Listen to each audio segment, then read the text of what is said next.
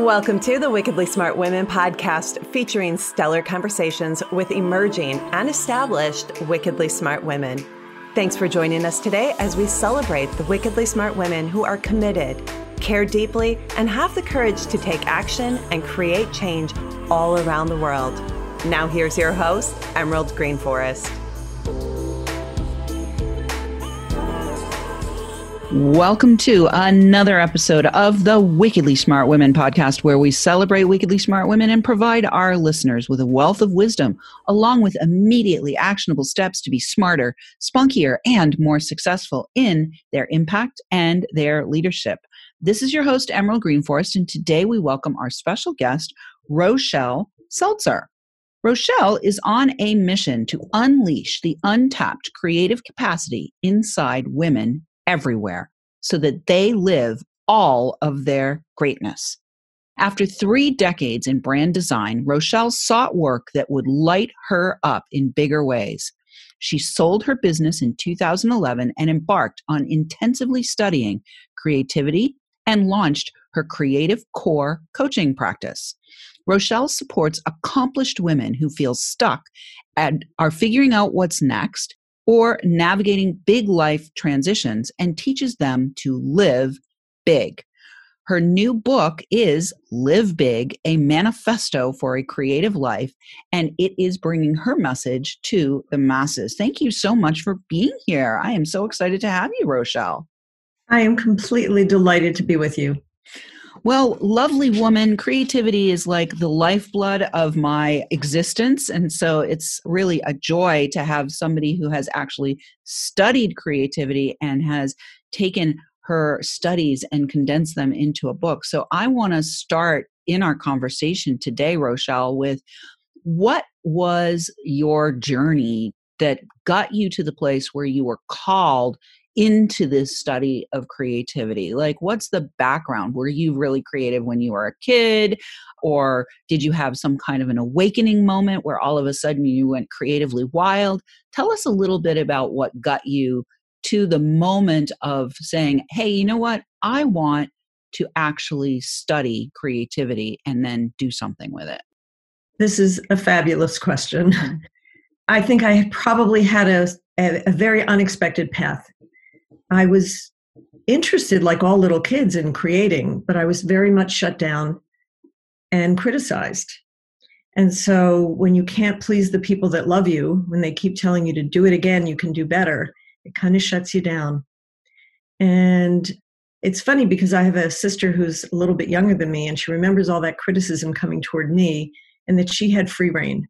Mm-hmm. And she became an amazing artist, and I was very, very, very afraid of creativity. So part of me, still inside, deep inside, loved it. Uh, I was very fortunate to be exposed to art as a child, museums, and all of that. And I, I applied for and I attended art college, and I have a Bachelor of Fine Arts degree. But when I got to college, I gravitated immediately toward the field of design because design was safe. Design was a place to use creativity to solve the problems that my clients had. And it was not about personal expression of any kind. And whereas many of my classmates took painting courses and sculpting courses and ceramics, I did not, none of that. I did none of that because I didn't think that I had it in me. I didn't know how that worked. It was actually pretty uh, mysterious and a little bit scary. So I went into design and I built a career and I owned a business for 27 years and we got all sorts of awards and everybody always talked about what a creative person I was. And I always felt that that was a fraud. I felt that true creativity was something that I couldn't quite find. And it was really when I hired a coach I hired him to help me with my business. It was, you know, the big downturn in the economy of the of the recession and I had never had help before. And I decided it was time to get some help. And yes, this coach who works with people in the creative industry was fantastic. And he helped us with a lot of business issues. But really, he helped me find who I was. It was all about how was I going to be a stronger leader, a stronger leader with my clients, leading my team, showing up in my marketing with you know, being visible and being present and authentic instead of hiding behind the firm and all the awards that we got and all of the teamwork. It was really how was I showing up? And he challenged me. It was an amazing process. And it was in the course of working with him after a couple of years, and we did pull through when the economy was starting to come back.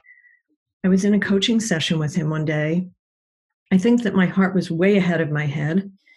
And I heard myself say the words, You know something? I need to change the subject. I think I'm done here. And what I realized was I was very proud of the work we did. I loved our clients. I loved the impact we had on their businesses, but it wasn't lighting me up anymore. And I made a big decision. I made a decision to sell the business without knowing exactly what I would do next. Mm. And I think that when you're really open and ready, the universe meets you. And a door appeared in front of me to attend a workshop about creativity. And terrified as I was, my coach encouraged me to go. And it was life changing. And I eventually started studying with a brilliant psychiatrist who uses creativity as the modality for all of his work. And I spent two years studying with him. And when I finished learning to teach his intuitive painting method and studied what he called psychocreative therapy, he's not American. It's not a you know credentialed practice in this country, and it actually wasn't what I wanted to do. It's a little too therapeutic for me. Mm-hmm. And uh, but what I loved was the impact of coaching, the way that coaching had changed my life. And I said, This is what I want to do. I want to take everything I've learned and create a coaching practice around it because I came to believe and understand that we all come into the world with a huge capacity to create. And it's not something special for those super talented people. You know, people put the word creative into a little box. Mm you know, oh, but if you're not Picasso or if you're not Bruce Springsteen or if you're not, you know, name the kind of artist you want, but somebody great, then your creativity doesn't count. And I think a lot of people like me either got shut down or didn't trust it, didn't believe it in whatever way. You know, I had somebody that came to one of my workshops once and tears were rolling down her eyes, and I was a little bit nervous about what she was experiencing. And I took her aside. I said, Are you okay? And she said, I can't believe that I did what I did today because the nuns told me in second grade that I couldn't create. Mm. She stopped. She was a great writer, but she had never done anything beside writing. Yeah. And she not realize the fact that she was a great writer was an indicator that she was a very powerfully creative woman. Yeah. So my mission really became one of helping people understand this capacity that they have to create in their lives. And that starts with a mindset and a belief that you're creative and expanding the definition, broadly expanding the definition of what it means to create. Yeah, beautiful. I love that. Broadly expand the definition of what it means to create. You know, I think, uh, Rochelle, a couple things that I, I just want to touch on from what you just said. I love that you said that you your heart got ahead of your head. That was beautiful. I've had that happen to me more than once. But you know, I think the other thing that I really want to shine the flashlight on here or the spotlight on here for our listeners is two things. First, everyone is born with m- immense massive creative capacity. Many people are dormant in that they're literally they're like seeds or like pine cones lying on the ground that are dormant or acorns lying on the ground that are dormant and so many people never even get germinated throughout their entire life they don't get germinated sometimes people also just think of the creative as just you know well i had children right? Women. I had children. That was my creative act, right? So I really love that your mission is to help people to really expand their idea of creativity and then also to germinate all of those latent seeds. And, you know, for me, I was kind of creative when I was a kid. But then I went into a very left brained life where I spent years as a real estate developer. And it wasn't until I actually had a spiritual awakening that I discovered my own creativity. And now it's just like I, I can't breathe without it. so, my next question for you is when you went into that phase where you were leaving behind your old life mm-hmm. and you were literally creating your new life, one thing that you've said is you had the support of a coach. Is there some things that you did, or maybe some things that you share in your book, that were part of that process of leaving behind an old life and creating a new one that you might drop for our listeners as some immediately actionable support steps for them? Oh, what a beautiful question. I think that I trusted myself. And I think that's not something that everybody does with ease. And again, it takes support. So, for one thing, I have a husband who has always believed in me. He believed in me before anybody else did, really. And so I think we're each other's biggest champions and always have been through thick and thin. That was a big piece of it. Having a coach to work with as I dove into all that study and had all that, you know, when I first sold the business, actually, I thought I knew what I might do next. I was going to be an advocate for design strategy. It was something we had done in, in my business that I was proud of. And I started down that path and it didn't light me up enough to stick with it. So I think I had a very high, I set a high bar for myself. I wasn't willing to compromise. You know, this happened to me late in my 50s. And I said, this is the last big, you know, 10, 15 years of my professional life. And I want to love what I do. And I am willing to find it. So I trusted myself. I believed in myself. And I think that I was open and I really kept the fear down. And I think that that's a huge limitation. I think fear is the biggest way that the self critic comes in and hampers us and sabotages us. Mm-hmm. It's one of the things I teach a lot about is self-love and managing the self-critic because those are the foundations for being truly creative. If you can truly believe in yourself, believe in your gifts, believe that you're deserving, believe that you've got important things to contribute in the world and value yourself that way, it makes it much easier to counteract the messages of the self critic, whatever they are, fear being the biggest one, but you know, the imposter syndrome and the way we compare ourselves to others and perfectionism and procrastination. There's a whole host of them. So I was working with somebody who taught me about self love in my studies as part of this foundation for creativity. And I think that's part of what carried me through this with a tremendous belief in myself that I was going to find my way, that I had everything I needed. I just needed the right teachers and I needed the level of commitment. Yeah, beautiful. So, well, I mean, I talk about, just to add one more bit, that when you're willing and when you have the belief and you layer commitment on top of that, that you're unstoppable. Yeah, I love it. So, what I heard there were four things. You had a champion, champions are important, ladies. And it doesn't have to be your husband or your spouse. Sometimes it's your brother. Sometimes it's your best friend. Sometimes it's a business buddy that you met somewhere at an event or something. So, one, have a champion. Two, have a coach. Three, don't compromise. And four, commit. So, great for four beautiful actionable steps, Rochelle. We are going to take a short break, but when we get back, we will talk more with Rochelle about her book, the creation of her book, that creative process, and what people can find in there.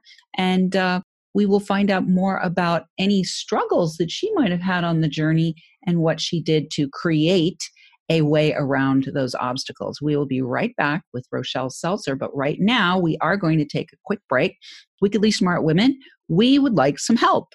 If you are enjoying this show and want us to stay on the air, please consider making a donation and creating a wave of wealth in the bank account at www.wickedlysmartwomen.com. And we'd also love to ask you to share with your lovely lady friends who you think might benefit from our content. I want to thank all of our listeners who are downloading, rating, and reviewing. We are welcoming thousands of downloads from all over the world. We are now downloading in 35 countries. And we want to give a shout out today to our listeners in Albania and Israel. We'll be right back with Rochelle Seltzer.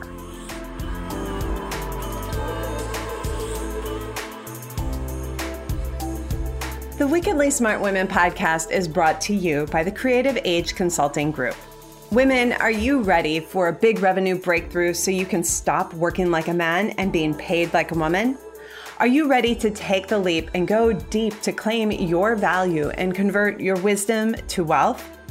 Is now the time to fulfill your mission and change the world? Creative Age Consulting Group is hired by women just like you who want to break through to their brilliance and be heard by millions while building a sustainable business model that makes bank. Please visit apply.wealthylifemethod.com to apply for an invitation only consultation. If you have been inspired to receive support in welcoming wealth by making your most heartfelt contribution to the world, be sure to apply for a consultation today. Once again, that is apply.wealthylifemethod.com or click in the link in the show notes to access the application.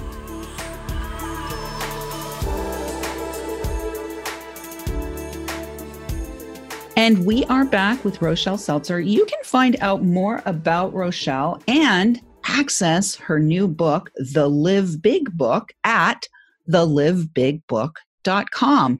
And it is an extraordinarily beautiful book. She was showing me the book earlier in the green room, and it's very creative and very colorful and beautifully designed. And if you go to the livebigbook.com, you can access the book there and you can also find out more about Rochelle and connect with her directly to see if you might be coached by her. And uh, so, Rochelle, I'd love to have you talk about uh, one thing I talk about when I, I talk to specifically to very creative women is I have had the experience myself of being hyper creative. Like once the germination happened, right? I had been suppressed and suppressed and suppressed and repressed and depressed for so long that once the germination happened in my own life, then it was just like wild out there creativity and like nonstop. Like, oh, I want to do a podcast. Let me write a book. Let me make paintings. Let me do this. Let me do that. Let me do something else. And I have found I had, I sort of have a little bit of a rhythm. It took me a while to get clear on that. But what I have found for myself is I will go head down and write in for a, an intense period of time. And then I walk away from it and I don't want anything to do with it for months sometimes you know, whether it's writing or making jewelry or painting or whatever. So I'd love to have you talk about your own process for channeling creativity that led you to to put the book together and how that was for you. And then if you want to, you know, kind of reflect on how you might help somebody like me who gets hyper creative and sometimes loses sight of everything else in the hyper creativity, that would be great. So, I have a technique in my book called the Discovery Dozen. And even before I had trademarked it and, and written the book, and uh, actually, well before I'd written the book and um, codified it with that name, it was a process that I was experimenting with. I'd been taught parts of it and shaped it eventually to be the Discovery Dozen. The essence of this process is where the book began, which is that you start with a piece of a sentence and you complete that sentence 12 different times with 12 different answers. And I was challenged by my coach. He said, Well, you say that you teach women to live big. He said, How do you live big? And so I used this process and I came up with I live big when. And I had 12 different answers. And then he said, Well, do you think you could write 30? And I said, Yeah, I can write 30 ways that I live big. And then he suggested that I take each of those sentences and I, you know, sort of build them out into a paragraph or two to say more about it. And I did one a day for 30 days, and I emailed him one every day to stay accountable. And at the end, he said, Look what you've done. He said, This is the beginning of a book. And I was like, Holy cow, this is the beginning of a book. so I picked from those 30, I picked 10 that I call the being of living big and 10 that I call the doing of living big. And I created this manifesto for a creative life. Because I think that we're human beings and we spend way too much time doing and not enough time being. And so that's the way I organized these 10 chapters in each section. So there's 20 chapters in the book. And that was the beginning. And I had the good fortune to be on a sabbatical. My husband had a sabbatical, and I cleared the decks and we moved to Washington, D.C., and spent three months there where I took my first painting course, which talk about a creative leap that was extremely big for me. And I started writing the book. And uh, that's where it really came from. And that's why that's a signature tool that I've taught throughout the book. The book for each chapter has exercises and practices that you can bring into your life. And the Discovery Dozen is one of the ones that, one of the exercises I use in different ways all throughout the book. So that was the catalyst for me to be able to create this book. Of course, it took several years of effort. There were some setbacks along the way, but it was so important to me that I never stopped. Yeah. I kept going. Mm, there's that commitment. it was. Yeah, and also that you had a container. So that's one of the things I'm hearing is that, that those questions began to create the structure and the container Yes. that you could then pour into, which Yes. yeah, yeah, I think is really important. So how about a hyper creative? Hyper creative. Rochelle, what are you you going to do with me? I love that you are. And I rarely find people that have that issue in their lives. People usually move into it very slowly and tentatively and test the waters and figure it out. And then they find what they like and they often stay there. And part of what I want to do is help people find all the ways that they want and need to create. It does sometimes, the excitement of starting something new can be really just juicy, right? Absolutely. Then sexy, sexy, juicy.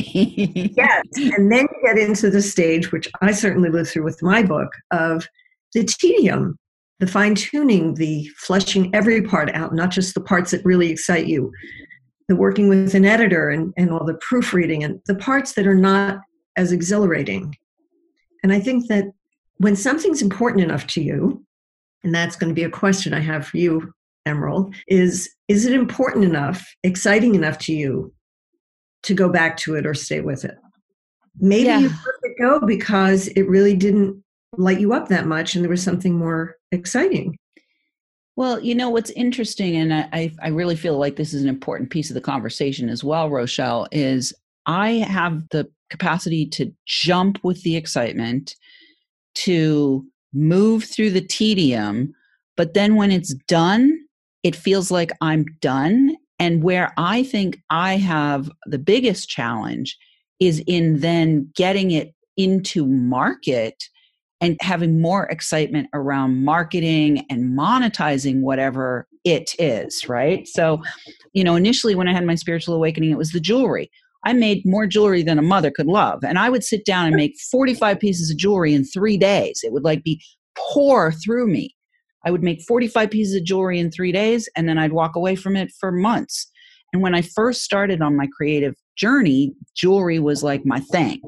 And I started taking it out to stores and putting it in stores and things like that. But then I didn't touch my beads until, you know, maybe three months later, six months later. And then I'd go through another creative burst where I did 45 pieces of jewelry in three days. But I think it's the piece around maybe monetizing and marketing where I feel myself like I run up against a wall. So instead of pushing through that wall, I take myself back into the creative zone and say, well, what else can I create? You know, what else can I create? Can I go paint something now or something? Because at least I feel like I'm producing something. So I've seen this happen. Uh, one of the, the tools that I use in my work is the Enneagram, and I don't know if you're familiar with it, but it's one of the things that can happen with some of the Enneagram styles, and one in particular I'm thinking of. And what happens is when it gets not to be fun, that Enneagram style wants to go on to the next fun thing. So my guess my question for you is when you hit that discomfort, is it something that you want to be able to hand off to somebody else to do the part that you don't love, which I think is a perfectly fine way to say, I'm going to live in the creative space and I'm going to let somebody else do the parts that are not my gift or just don't make me happy? Mm. Or is there something else that's, do you feel like you can do that part, but it's just not as much fun? I think you've got choices to make. Yeah, I agree. I do have choices. I felt for years that I wanted to hand it off to somebody, but I also felt like there was this chicken and egg thing where like there wanted to be some control or like they needed to see that I could generate and have value before they could take on. Yeah. So there's some stuff for me to work in there. I think there's some questions for me to sit with. The thing that feels more light, because you do like to use the word lights up, to me is handing it off to somebody else. That feels much more exciting to me. And it feels like me being in my creative zone is the highest and best for all concerned. That's what I'm feeling intuitively. And so I would just invite you to see how there are many, many ways you can hand that off. Mm-hmm. And I think just enjoying the exploration of how that could work to make you happy and to keep you more in the zone that's really where your highest place and your, your greatest joy means that you don't have to sacrifice the getting it into the world part at all. Yeah. Beautiful. I love it. Well, we have two minutes left before we have to close this interview. It goes so quickly, and that was lovely. Thank you so much for offering some coaching to me there. I like to um, make sure that the wickedly smart women who are listening know that I put my pants on the same way that they do, one leg at a time. So uh, I like to stay humble sometimes and have somebody else step into the coaching seat for me, and that was really lovely if there was one final thing that you wanted to deposit into the ears and hearts of our listeners about living big or about creativity, what would it be, Rochelle? Oh boy.